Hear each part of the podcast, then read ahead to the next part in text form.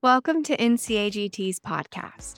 Our mission is to dismantle the they'll be fine myth that often surrounds gifted learners. Our goal is to address the excellence gap faced by high ability students, including those from diverse backgrounds. Join us as we advocate for gifted and talented scholars to unlock their full potential. Please note the ideas and thoughts shared here are as diverse as our guests, not always reflecting the official NCAGT stance.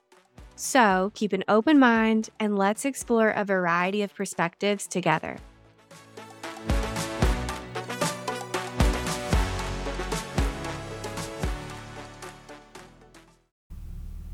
On today's episode of They'll Be Fine, I had the pleasure of sitting down with the 2023 North Carolina Teacher of the Year, Kimberly Jones. Kimberly has actually already been on our podcast on another episode where we discussed the governor's school. And we're so happy to have her back. She's going to be one of the keynote speakers at the NCAGT conference in March this year. And we're so pumped to have her as one of our speakers. Today's episode is a little bit different than the norm. Usually, we sit down with questions and we go from there. Whereas in this episode, something beautiful happened. Um, me and Kimberly just began chit chatting at the beginning of the episode, like we normally do with our guests. And as we began talking about our day, I shared with her that that day I had woken up without power.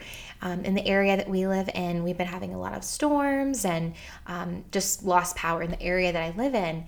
And I told her I had to brush my teeth using a water bottle and I had to get ready in the dark and use my phone, flashlight, and all those things. Um, which is fine, not really the biggest issue in the world. But as we know, sometimes those things can then have an effect on the rest of our day.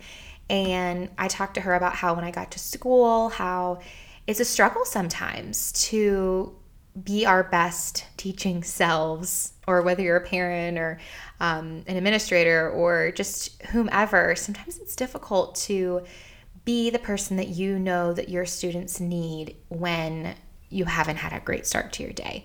So that's how the conversation began. And it just turned into this beautiful discussion of teacher and student mental health, classroom culture and climate.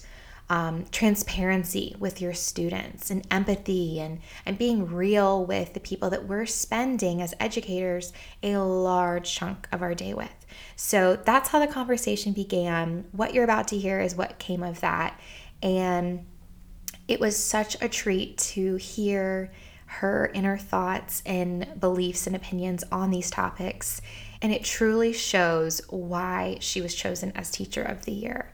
She has such a heart for learning, such a heart for um, students and educators, and doing what's best for everybody. So please enjoy this episode with Kimberly Jones.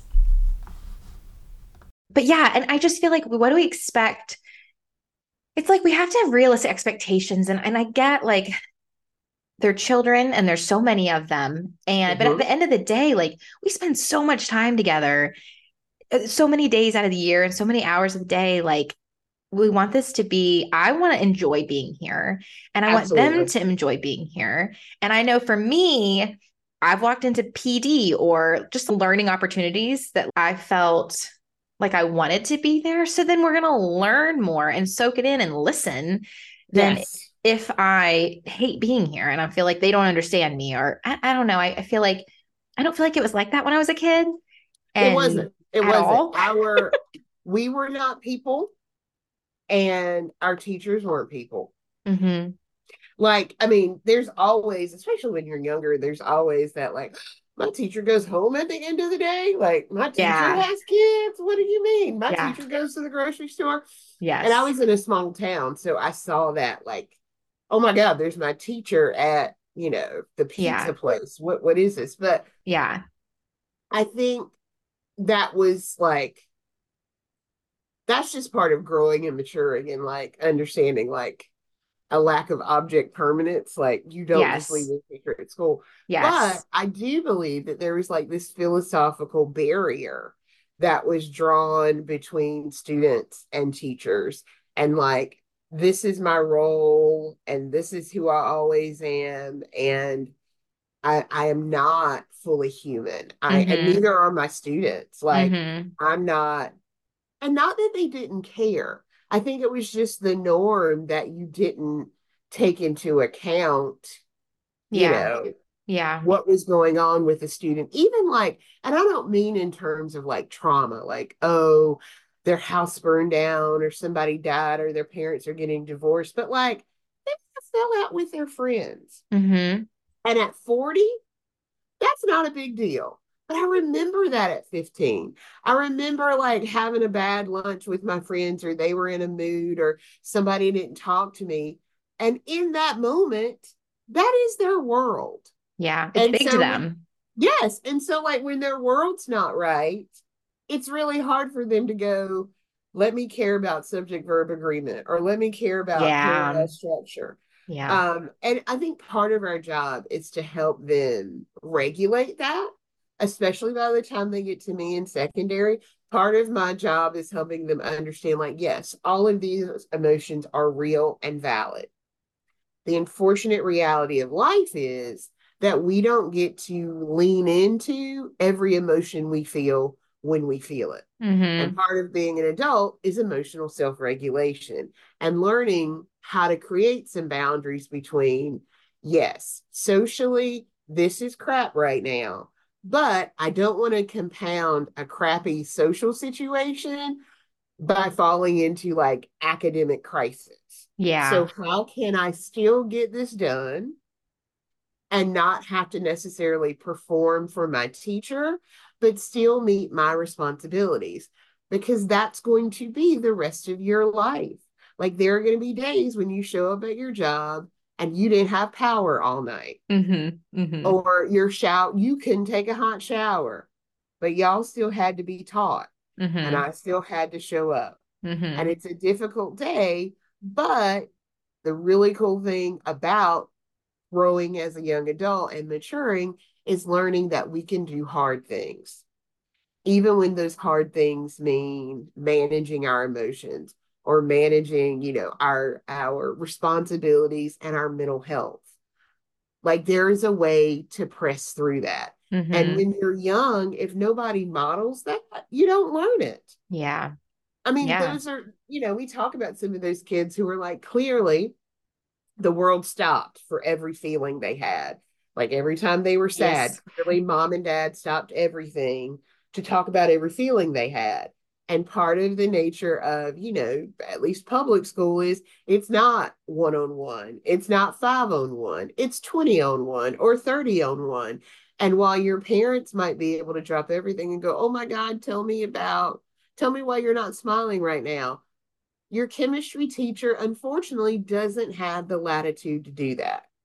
And so that can't be an expectation of every person you encounter. So, how do we begin to learn like what are reasonable expectations for other people for dealing with our, our yes. emotional needs? Yes. And how can we take care of some of those on our own. And again, mm-hmm. like that's not something they told us about in graduate school. Like that's no. nothing I learned in an no. ed program, but it's a huge part of teaching. Like yeah. a huge part of teaching is just building healthy relationships, but also like teaching kids some of those self-care skills that allow them to manage life that is always going to life mm-hmm. work whatever that work looks like if it's academic if it's an actual job if it's you know my duties to other people you know if i'm in a relationship or if i'm a mom or a dad someday like you don't get to tell your kids oh you don't get to eat today because mom is just not feeling food like mm-hmm. Mm-hmm. you know sometimes yeah gotta keep going have, yeah like sometimes we have duties to other people and that doesn't mean like our feelings aren't important but we have to find responsible ways to manage that. Yeah. And, and again, that's not something anybody told me. Yeah. I, am thinking, Yeah, I agree. I'm thinking back to my first years of teaching where I'm so focused on like the content and I'm so yes. focused on, okay, this is what, and my sister in law, she is a BT. She just got out of college. So I felt like she had a better grasp of like behavior and like classroom management. And, and she, I feel like is more empathetic and, and more in tune to those emotions than I was, mm-hmm. you know, eight years ago when I got out of school. Like, I just feel like I had no concept of how important and how valuable it is to like slow down and and get to the root of issues to model and be transparent with my own like like if i had a you know a bad day or a bad morning like you said being transparent with them like i had one year where i had just a lot of needs in the room, a mm-hmm. lot of behavior needs in the room. And it was a struggle. And there were days where I had to pause and breathe and look at the kids and go, let's do some mindful breathing or yes.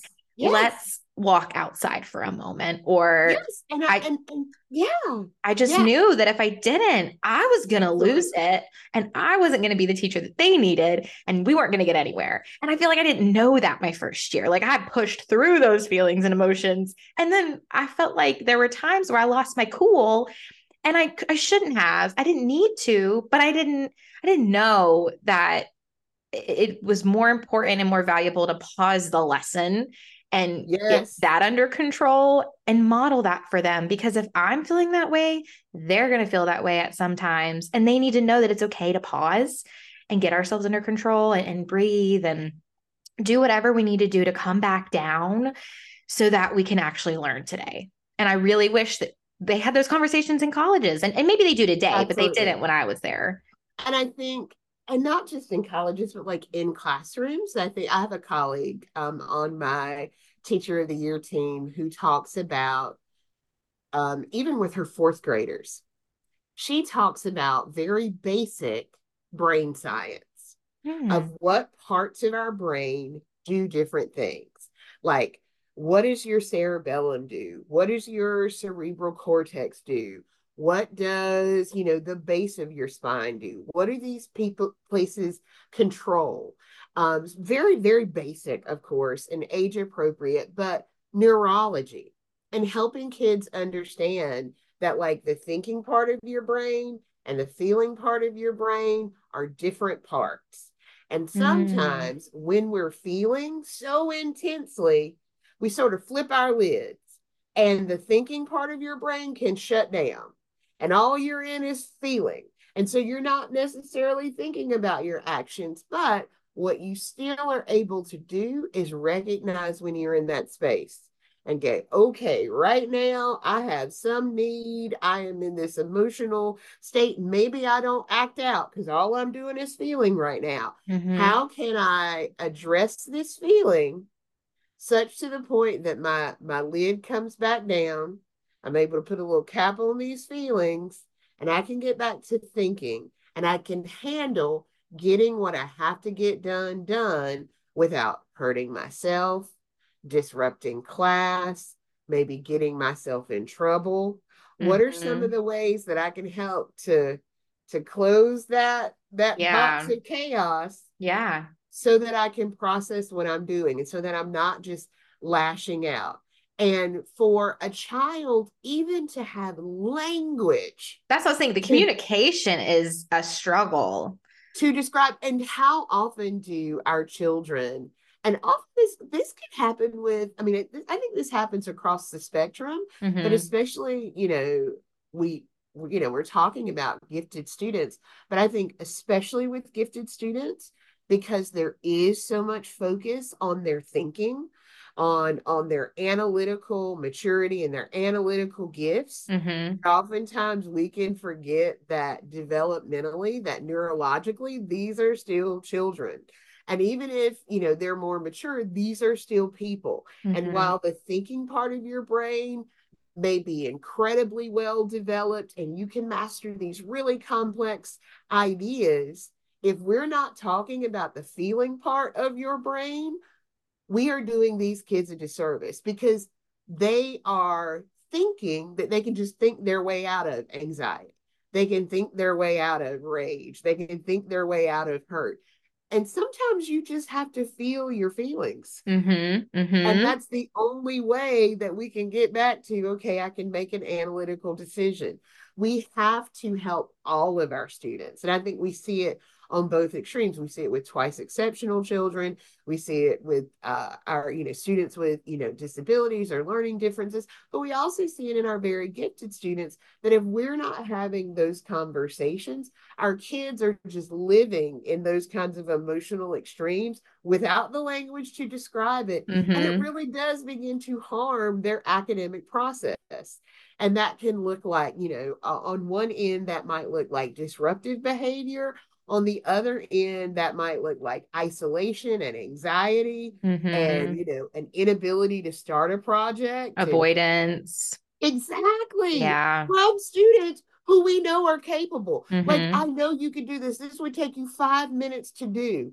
And we're trying to rationalize, like, why is this kid not doing this four question worksheet? Like, what yeah. is happening? Yeah. You come in and perform every day every day. And and the kid i think is just as confused. Mm-hmm, like there mm-hmm. are moments when we encounter those students and they're so locked in that flipped lid. They're so locked in the anxiety or the emotion or whatever the feeling is that they don't realize if i actually if i if i did process this if i did calm down it's not that hard we begin to build, you know, just the, mm-hmm. the feeling of I'm falling behind begins to compound in kids. Yes. And something that was really simple, like, please come see me at lunch, becomes, well, I didn't go yesterday and now she thinks I'm procrastinator. I mm. didn't pick up that worksheet. Now she thinks I'm lazy. And they're attaching all of these added feelings because we never help them to really understand,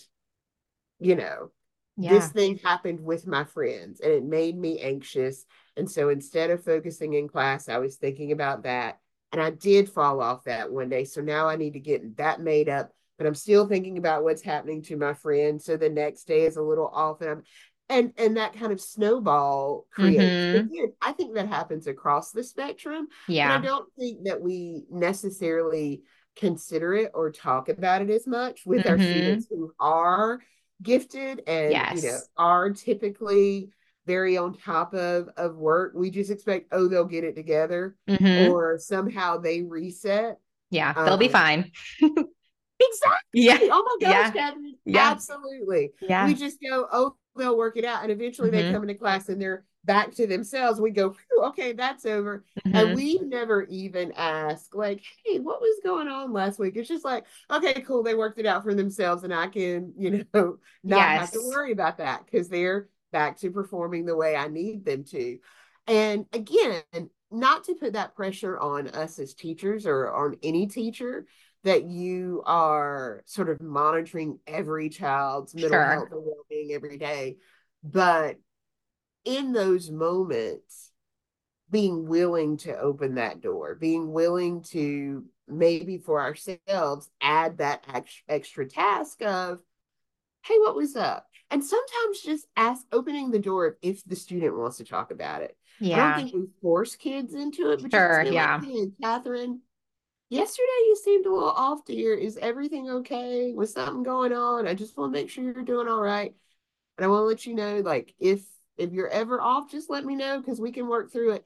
I don't want you to fall behind. I don't want you to feel like you got to work through this by yourself, but letting them know that talking about things is is okay and acceptable and and understanding in our own right you know i'm not a counselor not a therapist not a psychologist but there are people in our schools there are people on our teams that can help students that can yeah. be of assistance to students. I just I've been I've been talking a lot about um you know student mental health and teacher mental health lately. Mm-hmm. Um and this conversation, I don't know, it is it's so important though and I feel like people don't talk about it sometimes. And that's something I've learned through the past few years how valuable it is and how much like you're going to get so much more. You're going to get them to do the work that you need them to do. You're going to, and, and, I just like make your classroom a better place to be. Yes. I feel like yes. a better classroom, like culture and climate. Yeah. And, and I just feel like you're going to see them go places they wouldn't have gone if we stop and invest and take the time to just, like you said, like ask them and just have some like, I don't know if patience is the word, but I feel like I've had to just remind myself that like we like we've said like they're humans and they're going through things and be more understanding and empathetic like you you just hit the nail on the head i mean we we have the new portrait of the graduate mm-hmm. and and empathy is one of those durable yeah. skills and we mm-hmm. talk about like you know and it's it's a real it's a real complexity for teachers to deal with but i think sometimes when we look at those kinds of skill collaboration critical thinking empathy and and the first response is well like how do you grade that? How do you judge that? Like what are the you know what is a rubric for empathy? Mm-hmm. it's in those conversations. Some of these durable skills are taught via modeling. Mm-hmm. some of those durable skills are taught via how we create our classrooms. Because here's the thing that is a transferable skill because if I show understanding and empathy to a student, whether I'm showing it like, you know, if, if I were your teacher, whether I'm showing it to you directly in this moment, Catherine, and you get to experience it, or you are observing me, mm-hmm. offer it to Chad or John, yes. and you go, huh, oh, she was really understanding to them. So when it happens to me, I feel comfortable doing it. Or if it is you and you have that one on one experience, the next day when Tommy two seats over is really annoying or Lauren two seats down just seems weird, you are more prone to go, huh, maybe this other person also having an off day. Maybe I'm not going to take this weird interaction personally. Mm-hmm. Maybe I'm going to be empathetic and understand that maybe they're having an off day too. Yes. Yes. I love that. That's that's where classroom culture is is affected. That's where I think some of those durable skills that at first seem really, really intangible mm-hmm. can become really concrete in simple ways. Yeah. And we don't even understand as a teacher how modeling that behavior leads our students to visit empathy and understanding and care on other people. Mm-hmm. Like it's a thing that when you experience it, you go, hey, if I want to keep getting this, I should offer it to other people. And you sure. can watch the culture in a classroom change. Mm-hmm. You can mm-hmm. watch kids go, no, no, no, Catherine's just off today. Leave her alone. No, it's not weird. You ain't got to know her business. Just leave mm-hmm. it alone. Yeah. And the other kid will go, oh, okay. Mm-hmm. And you move on. Yeah. Where, you know, in in past generations, that would have to be a conversation about bullying or potentially teasing or so on and so forth. I think when we begin to have some of these conversations that are grounded in emotional care and responsibility and balance, mm-hmm. we see the classroom culture and ultimately school culture change. Yeah. Kids do become more understanding. And I will give a huge credit, I think, to this generation of students that you know while interpersonal dynamics remain like we we are always you know trying to help students understand like people's ability to be an individual and that that should be respected or uh, that we do have communal responsibilities. We can't just be like I, I, I, me, me, me all the mm-hmm, time. Yeah, we do need to care about other people. I will say of, um, you know, Generation Alpha or Generation Z, that a lot of the interpersonal understanding and respect of individual difference, these kids are walking in the door, mm-hmm. understanding that all kinds of people in the world. Yeah. They may not have encountered them, mm-hmm. but I think they have a greater understanding and respect for the diversity of, of lived experience. And, you know, social media has something to do with that yeah definitely seeing other people live their lives and mm-hmm. oh okay that's not how i live my life but they seem happy they seem cool different is okay um a lot of a lot of sense of, of kind of understanding and things that I had to either teach or try to model explicitly. I, I'm not having to have some of the same conversations because these kids do, whether they care about each other, they at least respect that you have the right to be different. Yeah. And I, I love that you like say that because I just feel like so many times you know, I feel like when people, when we talk about like the newer generations or we talk about like the younger, you know, whoever, and, and I feel like this is like throughout d- different generations. Absolutely. I feel like we don't always like notice those things or like point Absolutely. out those positivity positives. positives. Yeah. I feel like they want to be like, what's with this generation these days? Like, and, and trust. That's what we hear. As, as a millennial, there are things I I'm like, what, what sure. even? I doing? don't understand. I don't understand. yeah. But but I think it's got to be, again, and I think it has to do with that, some of that being the reciprocity that you want as a teacher who's with young people all day. Yeah. You got to give people their props. Mm-hmm. And I, I do my best to give my students in whatever generation and whatever iteration they're in the props they deserve. Mm-hmm. Like there's some stuff y'all are getting right that I didn't get right when I was yeah, in high school. Took me a long time yes. to come around to. Yes, there's yeah. some things you are walking in the door and you just get. Mm-hmm. There's some other things that I knew that we got to work on you knowing. Sure. so, sure. some, some basic skills and yeah. some self care. Yeah. But if, you know, I, I got to teach you, no, no, player, there's still some things for you to yeah. learn. Yeah. But socially and interpersonally, I, I think that the kids are all right a lot yeah. more than they get they get credit for being. Um, and again, I think even the skills that they need to learn or some of the the social deficits mm-hmm. that other generations may see in them like kids don't raise themselves. Mm-hmm. didn't make this the society that they're growing up in. So even the things that i'm like this generation i gotta go. But how did you facilitate that yeah. how did you get to that Mm-hmm. Yeah. Whether, and granted, you know, we're not the parent of every child we teach, but we are adults creating the world in which these kids are living. Mm-hmm. So, what role did the choices of my generation play in what you're responding to? Mm-hmm. How did the choices I made in my 20s and 30s create the reality that a kid who's 12 or 13 or 14 is living in today?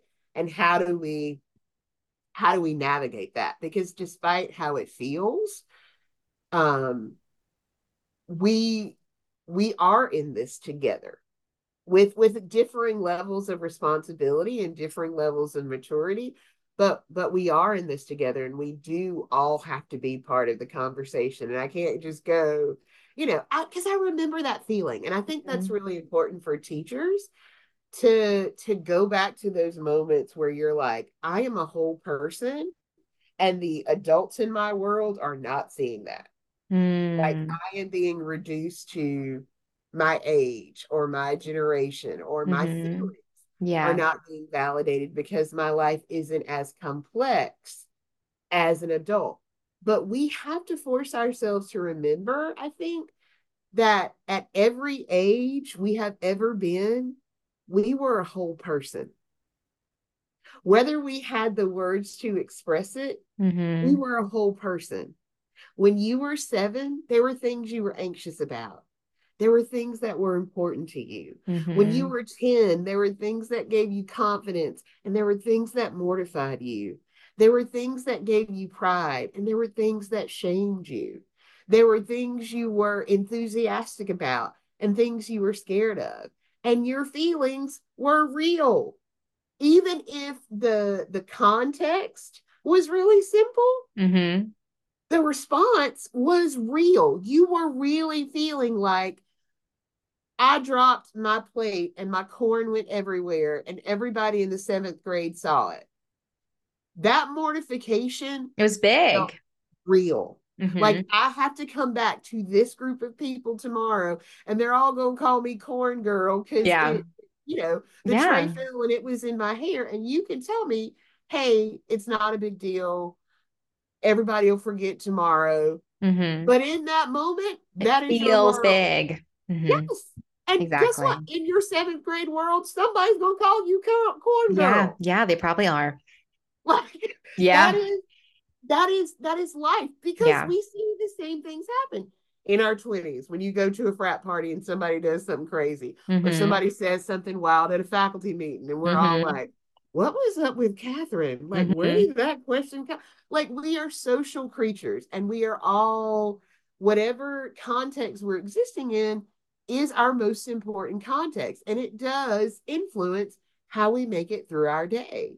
Yeah. I think just, and again, that doesn't mean the world stops, but I think it's a balance and you have to teach yes. them that balance. Yes. And I think just for teachers to, to remind ourselves not only of our humanity in today, but that we have been where our students are.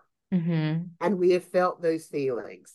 And how do we create classrooms that allow us to be understanding of the complexities of life while holding a strong and high standard for your academic participation and growth. Mm-hmm. Because at the end of the day, despite all of those things, I, I understand my duty is to teach you a curriculum and to give you the skills you need to move forward. Like that's got to be my as a as an educator. Yeah. That's got to be my first and highest priority. Mm-hmm. How I do that is where a lot of the relationships and all of those how effective i can be in my number one sort of responsibility is influenced by that but i i think in in the in the data push mm-hmm. of what are we measuring and how are we measuring and what are we tracking some of that humanity and not just like i said not just the emotional humanity of oh this kid is sad or oh this kid is hurt but just the complexities of navigating adolescence and young adulthood. Mm-hmm. We we've got to we've got to take a moment and and and remember that. And I think the unique needs of our current generation of students demand that. Yeah. Um, you know, not to tie and we we tie everything, you know, to pre and post COVID, but that was a seminal event. That mm-hmm. was unprecedented. And we can't just go sort of back to business as usual because for our students, that is usual. Mm-hmm, mm-hmm. The realities and the effects of what that time alone and away from each other and experiencing that, that was a seminal moment in how these kids are going to develop moving forward. And it's not just a matter of, oh, well, you just dust yourself off and you, you pull it together because now everything's normal. Those kids' brains were developing during that period and we have to be con and it may be you know 10 20 years before we understand what were some of the tr- true sort of neurological and psychological impacts of that. Mm-hmm. but we have to treat what we're seeing as a reality not just a okay this is still holding on but if i just keep trucking through eventually yeah. they'll, they'll get back to normal. Yes. Yeah. Like there's a new normal. Yeah. yeah. and we have to we have to figure out ways to, you know, achieve our consistent goal, which has always been the case. But what that our pedagogy is going to mm-hmm. look different. Yeah, our pedagogy's got to look different. Yeah, the outcomes can remain the same, but uh, but our pedagogy has to look different. Do you have an academically talented child who's looking for a challenging and exciting summer program? Summer Institute for the Gifted provides innovative academic programs for exceptional students from all over the world. Enroll now at some of the top universities in the country, including UNC Chapel Hill for courses like robotics, creative writing, and neuroscience. These courses are designed to engage and inspire your child, allowing them to grow into the next best version of themselves. To learn more and enroll, visit our website at giftedstudy.org. I'm so glad we had that conversation because I think that oh that gosh. was just all so so important and not talked about enough and just I feel like goes to show like one of the reasons why you're the teacher of the year. Like that is just beautiful that you believe all of that and can so eloquently advocate for for students and teachers. Um, so teacher of the year, I yeah. I would just love it if you could just give us a glimpse of of what that process looked like. Mm-hmm. Um, I have a, a, snippet of what it looks like because I had a close friend go through the process a few years yeah. ago, and I just think it's fascinating and and I feel like it's one of those things that a lot of people just don't know about, but it's yeah, really yeah. interesting. Yes, absolutely. I'd be happy to, and and I will sort of um, preface, you know, my answer with the fact that the process can look different um, between definitely between states, but certainly even in our state between years.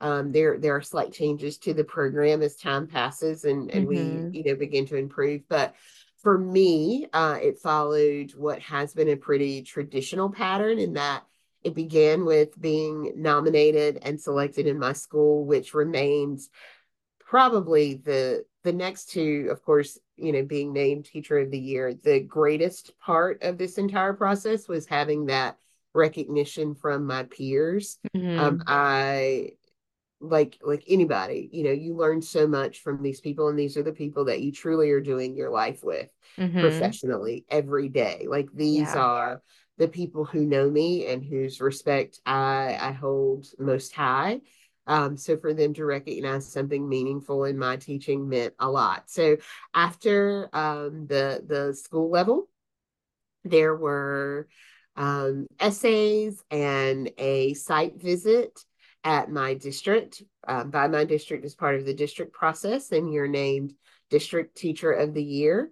And then there are additional essays and site visits and some panel interviews with panels of your colleagues and parents and students and your administration and an observation of, of course, my teaching and a one on one interview um, with me. And then I was named Regional Teacher of the Year in the fall of 2022. And the final phase is those nine teachers from the nine, the eight regions of our state, plus the charter school teacher of the year, we went through the process for state teacher of the year, which was um, additional interviews and um, asking questions about our experience and about our educational passions. And that ultimately resulted in my being named uh, state teacher of the year. And I, I would be remiss if I didn't note that um, while there is one named teacher of the year, I serve with a team of regional teachers of the year who are outstanding educators and incredible and exceptional leaders in our field from you know the, the mountains to the coast. And quite honestly with the size of our state we have 1.5 million kids. We have 100000 teachers you know, while I have been named to be an ambassador for both of those groups, it is work that takes far more than just me to to achieve and accomplish and, and the regional teachers of the year their voices within their region and, and across the state remain um, vital parts of this process. But that's sort of what it looks like in a in a nutshell. Um, lots of lots of conversations lots of classroom visits and and lots of, of writing about sort of some of the things we've even talked about, like what my what my passions are and where I think our profession's headed and what I think is best for our students and what's needed right now. And what an exciting opportunity to to oh my gosh make your voice heard and absolutely get to be, you know, part of those conversations and and and get and and that's i feel like probably like a big i don't want to say a weight on your shoulders but that is an important job and oh, it's i'm a huge it's a huge responsibility. It is a huge responsibility and and probably i mean not probably i know one that is is larger and in some ways more taxing than anyone could have prepared me for because like all of us even if you are you know abreast of what's happening in the field your students are your number one priority. Mm-hmm. Your students, your classroom, your lesson plans, your grading, your lunch duty, your ball game duty, yes. your faculty meetings, your IEP meetings. That's our world, as rightfully it should be as a classroom teacher. And so to be pulled from that um, and to now instead of having you know my typical 140 150 kids to truly have 1.5 million that you mm-hmm. care for mm. and you want the best for and you're trying to advocate for it's different and the view at 10,000 feet when we're looking at 115 school districts yeah counties 100,000 colleagues when you're looking at some of those broader issues it's it's different it is a completely you know different reality than my day to day of you know today in ancient greece or today in writing a, a thoughtful response to text mm-hmm. um, you know there's there's not a lot of lessons on essay writing when you are advocating or trying to give feedback um, to the state board on really important policy or giving the insight from a classroom teacher it, it's a it's a significant shift but it's one that i have um, grown tremendously in and felt incredibly honored and and definitely a significant responsibility to try to carry out well and to amplify what I'm getting to hear from teachers like you and teachers from across our state. I think there are amazing things happening in our schools and I mm-hmm. I don't believe that teachers who are showing up every day when they didn't have power the night before, um, who are showing up for other people's children every day. Um, I'm I'm not certain that they're getting the the credit that they deserve for that dedication. Um, I think there's teachers across our state who are solving significant problems um, and and facing realistic challenges from food insecurity to student mental health um, to you know socioeconomic realities that our students have to contend with. There are people every day who are not paid as well as they should be, mm-hmm. who are choosing to put other people's children um, as a priority in their lives, and they're solving those problems. And I think that a lot of the issues that we're facing statewide and nationally are being solved in schools every day. And I think those solutions deserve more exposure. I think those solutions deserve to be amplified because I think some of the answers to the greatest problems we face are going to come from our classrooms. With all respect to our leaders and the hard work that they do to mm-hmm. our legislators and our state level leaders who are very dedicated in their own right, I do believe that some of the best solutions are going to come out of authentic classrooms. And there is a teacher somewhere in North Carolina who is solving and addressing and closing gaps. And their voice just needs to be amplified. Mm-hmm. And, and I hope that in my work as teacher of the year, I can do some of that, even if it's just in sharing about my site visits or you know being able to to lend my megaphone to the great things that are happening in our schools we're going to push the pause button for just a second to share some really exciting news. NCAGT's annual conference is heading to Greensboro, North Carolina on March 14th and 15th, 2024. This is an event you won't want to miss. For the latest updates on registration, keynotes, and all the things conference related, head over to ncagt.org. And here's the best part if you have a burning question or need more information, we've got you covered just shoot us an email at conference at ncagt.org. All right, let's get back to it. Throughout the experience of Teacher of the Year, how have you seen yourself grow? Like, what oh opportunities oh for growth have you had? Oh my goodness. Um, I yes, there are so many. Uh, a big part, as I said, have has come from just the chance to be in the number of classrooms I've had the chance to be in um, when I return in whatever capacity to serving students, I am going to be so much better.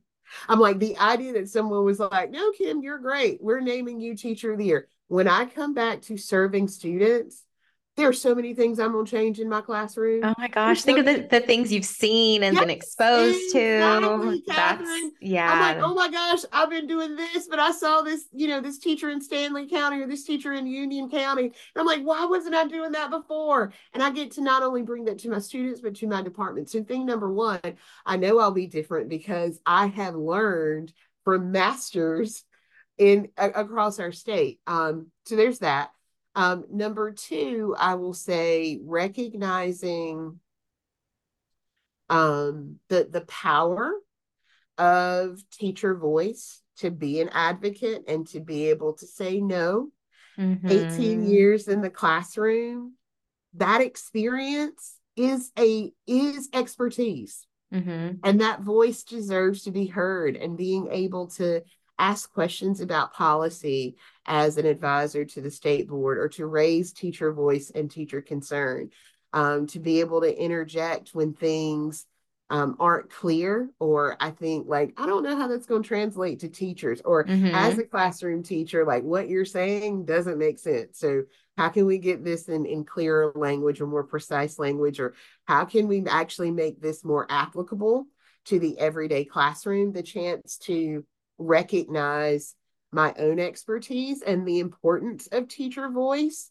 Um, you know, again, when you're in your classroom every day, that's your focus. And so for someone to say, no, your voice matters in in shaping or influencing or giving thought to policy, the chance to sort of see um, to to use a really colloquial phrase, how the sausage gets made and what goes into policy um, has been incredibly eye opening. I've learned so much um, about um, just educational policy and the needs and some of the factors that as a classroom teacher we just don't have privy to like how our budget is created and mm-hmm. where different line items come from And, you know it's like when you're in yeah. the classroom you're like you know i need this for this reason mm-hmm. is there money for it and yeah. when someone says yes you're like cool and when someone says no you're like why not we just got new fill in the blank that actually yeah. comes from another pot of money. Like we don't know. We don't see things. the whole picture. No, because we're here. Because we're right here in the room.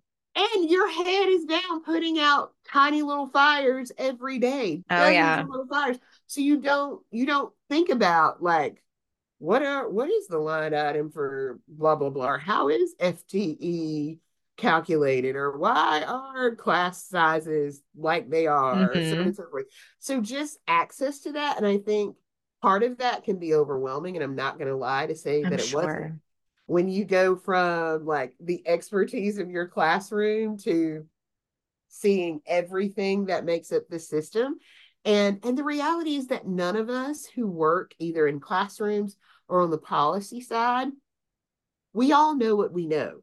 Even at you know even at the state level or even at dpi there's people are, are experts in what they do even they don't fully see how all of the systems are are interconnected. They know that they are but you're doing your daily work. And to have one of those rare positions where you see a little bit of everything um, is really eye opening from the opportunity of ways that I can continue to advocate for teaching after this year, um, but also just increasing my own knowledge of when changes are, are handed to me as a classroom teacher, understanding some of better understanding where some of these processes and policies came from and how it got to us is is huge. Um, just from my, you know, from my own uh, experience as a as a classroom teacher. So I've learned so much. I think the opportunity to speak to EPPs and beginning teachers has probably been my favorite thing. And it's largely because that's the closest that I've been to being back in a classroom. Like I'm talking to 19, 20 year olds, and I could have taught those kids. Mm. Um, there, the Q and A is hands down my favorite with beginning teachers because they do have a passion for our field. I know that, you know, even if I have, I'm in year 18 now, even if I have another 15 years in my career, the kids I'm talking to right now will be me 15 years from now. What can I either help them with right now so that they stick it out and make it to year 18? Mm-hmm. Or what can I gift them um, as a as a benefit of my own experience so that that first year is a is a little easier. I mean, everybody gets, and I don't know if you did because you were talking about um coming in eight years ago, but I mean, so many people gave me, um, and God bless him, Harry Wong's. You know, yes, I got that. I got that whenever I graduated. yes, everybody gives you Harry Wong's the first days of school, and yes. And but then you have those days where you're like, Harry Wong did not talk about this. No, he didn't prepare me for this one. no, yeah. Harry did not talk about early dismissal on a tornado day or the day that, you know, a student passes away or a day that there's a massive fight in the cafeteria. Like I'm, mm-hmm. you know, I'm mm-hmm. looking in the index and I'm like, there's a child crying in my room right now. Yeah. That's not in the first season of school. So um being able to actually answer some of those questions and even the questions that are driven by uncertainty or anxiety, which we all had, letting beginning teachers know that that's a safe space because even with mentorship, which is incredible, and there are exceptional mentors doing the work of helping beginning teachers survive, I'm going to be fully transparent and say, as a beginning teacher, even when I had questions, there is an anxiety around being seen as a professional. Mm-hmm. And there are questions you are not going to ask the same way that our kids sit in a classroom and are like, Am I going to raise my hand or not raise my hand? Am I going to raise my hand or yes. not? Like it's too late for me to. It's to too late. I should already know this. Yes. Yeah. And yeah. so I want to, in as much as I can, especially with those BTs and pre service teachers, you know, we say to kids, there's not a stupid question.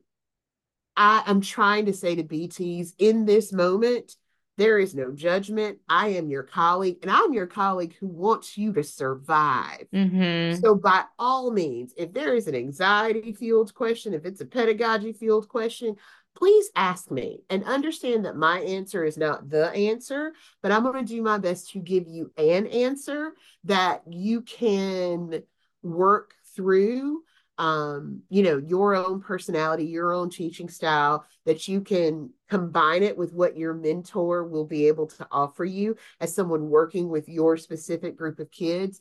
But I want to make it safe for BTs to ask those questions as simple or as complex as they are, because that level of assistance is what makes you show up day mm-hmm. one through day 180. It makes it's it's what makes you show up the next year or when you cry or when grades mm-hmm. are due for the first time and you're like oh my god i didn't know there were going to be so many papers or i didn't know all of just so many things there's so many little things and it all piles up and, and i and i just says oh come to me ask me let me yeah know. but you know and that's the that's the rub you know as a beginning teacher that everything you're sort of worried about with your group of students you know that colleague has their own set Mm-hmm. And sometimes it feels really selfish to go, I know you are teaching an extra period, but can you tell me one more time how to do this or this? Ha-? Like, you mm-hmm. don't want to look incompetent. But I can say in year 18 that, and, and Dudley Flood said this first. And as soon as he said it, I was like, yes, sir. Um, he said, you know, our schools of ed teach us what to teach. Mm. They give us some methods but you learn how to teach on the job. Oh yeah.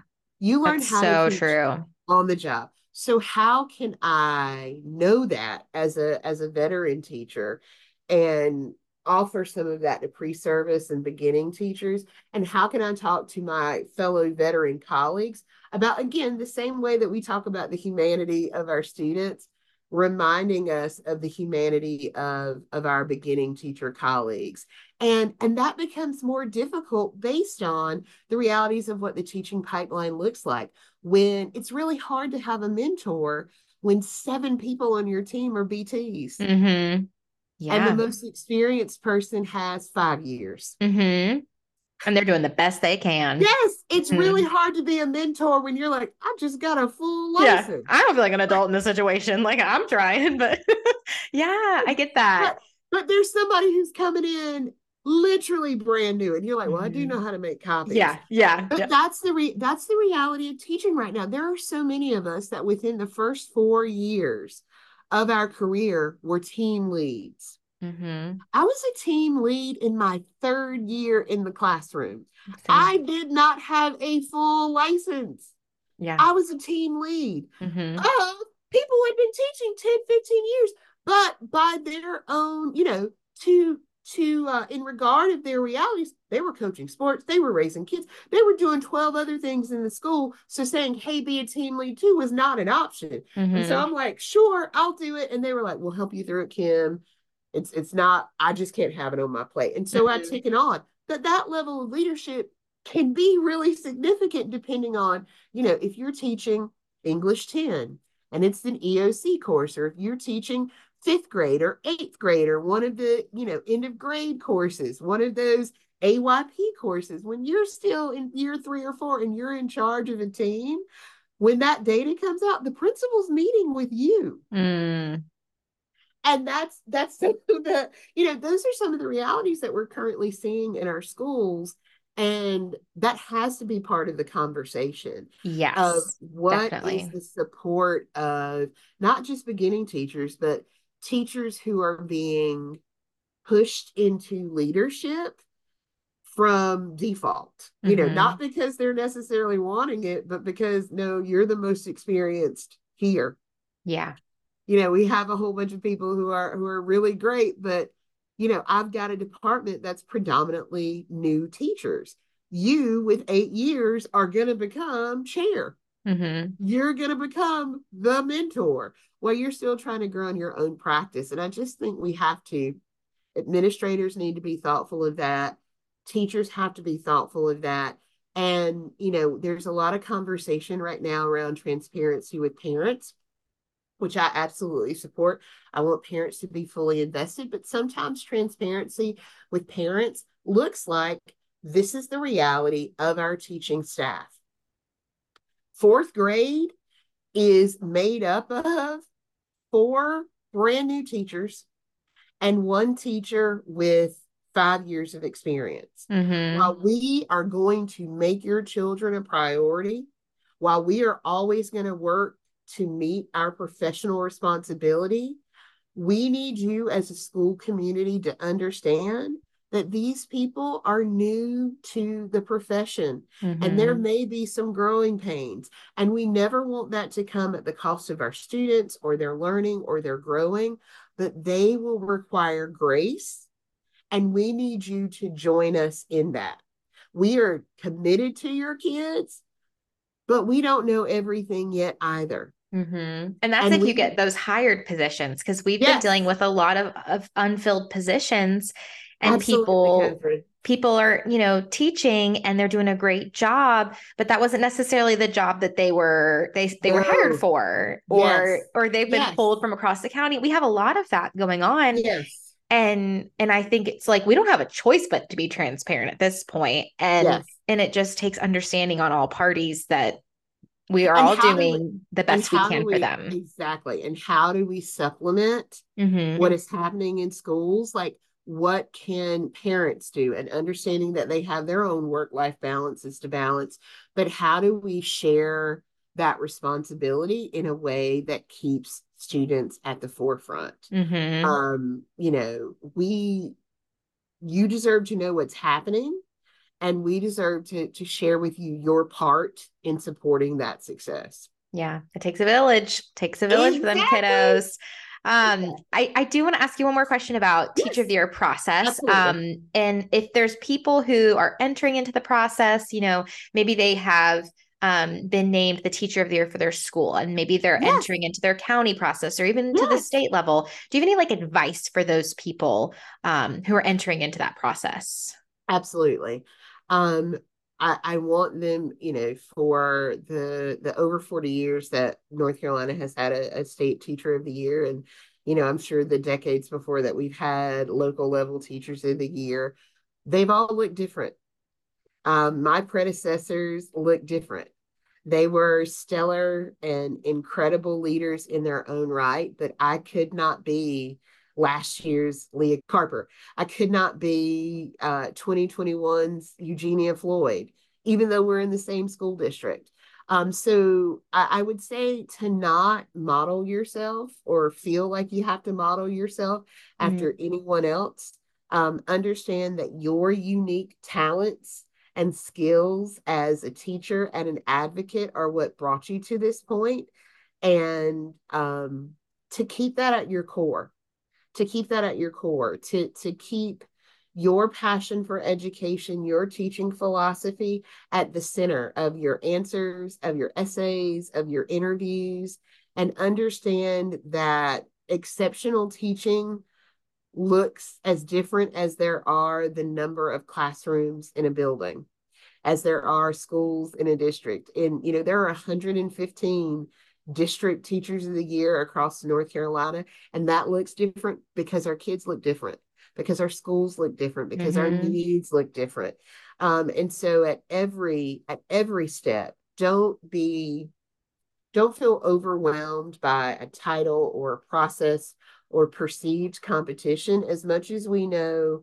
that education is a collaborative effort and we collaborate um, processes like teacher of the year there are moments where it feels like competition but please know that you're not in competition with anyone else um, this is about you sharing your passion your leadership your thoughts your ideas your vision for education um, with those around you and using if it's in your school, um, if it's in your district. In some districts, the teacher of the year joins the superintendent advisory council, understanding that who you are is what opened that door mm-hmm. and it's mm-hmm. what will continue to open that door.